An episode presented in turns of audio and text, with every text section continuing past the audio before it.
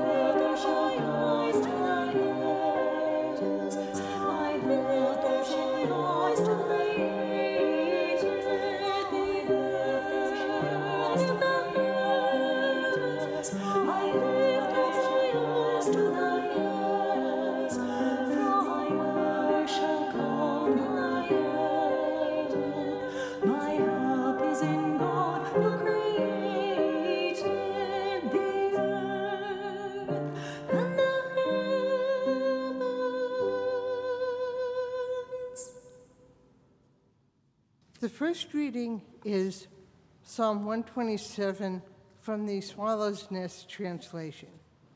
In preparation to hear these words, let us pray. God, source of all light, by your word you give light to the soul. Pour out upon us the spirit of wisdom and understanding, that our hearts and minds may be open to your word this day. Amen. If God does not build the house, its builders labor for nothing. If God does not keep the city, its protectors guard it in vain.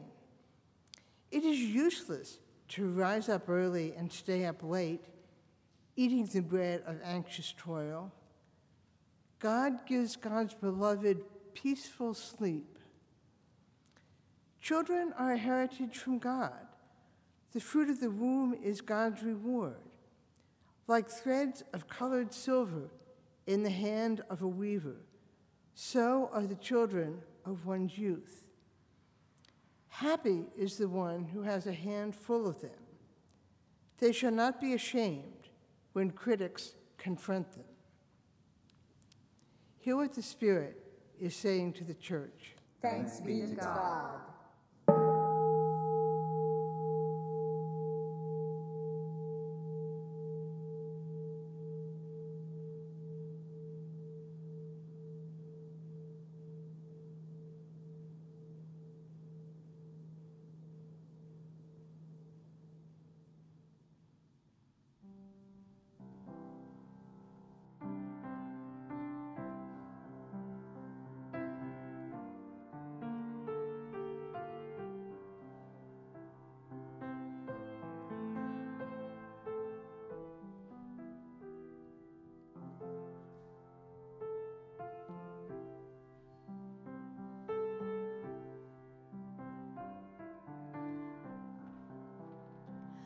Do not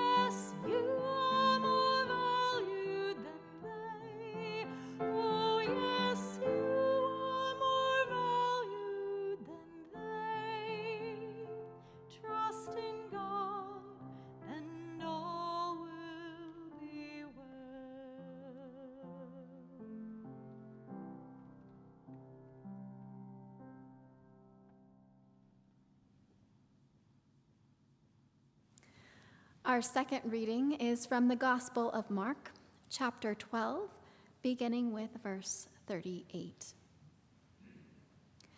As Jesus taught, he said, Beware of the scribes who like to walk around in long robes, and to be greeted with respect in marketplaces, and to have the best seats in the synagogues and places of honor at banquets. They devour widows' houses, and for the sake of appearance, say long prayers. They will receive the greater condemnation. He sat down opposite the treasury and watched the crowd putting money into the treasury. Many rich people put in large sums. A poor widow came and put in two small copper coins, which are worth a penny. Then he called his disciples and said to them, Truly I tell you, this widow has put in more than all those who are contributing to the treasury. For all of them have contributed out of their abundance, but she, out of her poverty, has put in everything she had, all she had to live on. Here ends the reading. My mother used to work weekends. To add a little wonder to our quiet days together, my father and I would go for drives. We'd leave home and go east to the open space not yet filled, the place known as the Kansas part of town. Beyond the latest highway, where the Great Plains remain eternal, the wind tumbles weeds into new stories, and the rain showers in sheets. I can smell the rain now and feel my eyes adjusting to the morning light. On those rides, music took the place of conversation, like a house filled with Nat King Cole while unboxing holiday decor. In the comfort of my father's car, we ventured out dreaming and retained our own world. Its luster never wore off, imagining the life of the place east of East in our hometown. What is it that gives a place a sense that it has a life of its own? Is it only something we notice when we are passing through, like the redwood forest on the way to the beach, or a store about to close when the gates are halfway down but the lights are still on? Is it our propensity for storytelling, making dolls of clouds and mountains as we play house? Is it the life of an ecosystem we sense? Is it God? Our psalm this morning is one of 15 given the superscription Psalm of Ascent. Over the years, there have been many different theories about what ascent is in reference to. Maybe it's the ascent a person makes in their life of faith as they make their way closer to God, as thought by Philo in the first century. It could be the journey up from Babylon and out of exile, as suggested in the book of Ezra. Or maybe it's the pilgrims' annual ascent into Jerusalem, bringing their offerings up the final 15 temple steps as held in early rabbinic tradition. The pilgrim's journey, of course, includes all three the journey of the interior life of faith, the journey through communal memory, and the embodied journey made through valleys, hills, and plains.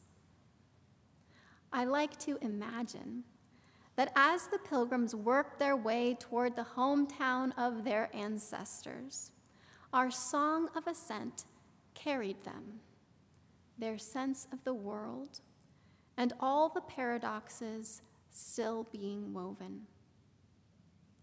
They labored toward a temple their people built and rebuilt. And yet the glory of the temple was bigger than them. What must it have been like to be the house of God? To hold the air of all the dreaming, to settle into the quiet hours between all the building, to feel the footsteps visiting, and the final candlelight extinguishing, and then to awaken to goats bleating and grain burning and people praying as workers kept repairing, and its spirit, an intangible luster, was never worn away. Meanwhile, the laborers were coming off another harvest season, spent eating the bread of anxious toil, and were asked to bring their offerings once more. Offerings they trusted belonged to God Offerings, they understood, were stored in the temple treasuries and given to those in need. Offerings that afforded misguided priests their long robes. This was their world. So they lifted their voices and trusted the wisdom of the song.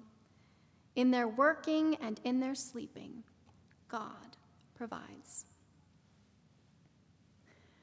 When the temple was gone, and the people wondered whether their labor had been in vain, the song carried them home again to the house of God, still flourishing like threads of colored silk in the hands of a weaver. For though the stones may have crumbled and the dust scattered into other lands, the life of God kept dreaming through each child, each one radiant and entrusted into the care of each other. The scribes and priests of Mark's story forgot this. So, in need of being filled up, they forgot their worth. Luckily, in blows the tumbleweed of pilgrim travelers. A widow, with only a penny, makes her way to the treasury believing she has something to offer to God, to her community, and even to those sleeping priests wrapped in long robes. Just passing through, she awakens them to the life of a place that can't be owned, a well being they share, a community worthy of her trust and of their honesty. We are unable to own what draws us into life, even when we participate in creating it. This is true of the great wonder of a tapestry, a story, a community, a child. Still, we are gifted the labor of co creating. And sometimes, on a quiet day, we catch a ride on a beam so radiant, we ascend into the temple of God, and just for a moment, the veil of the widow is the crown of the queen, and the sheets of heaven water our lives with flowing streams.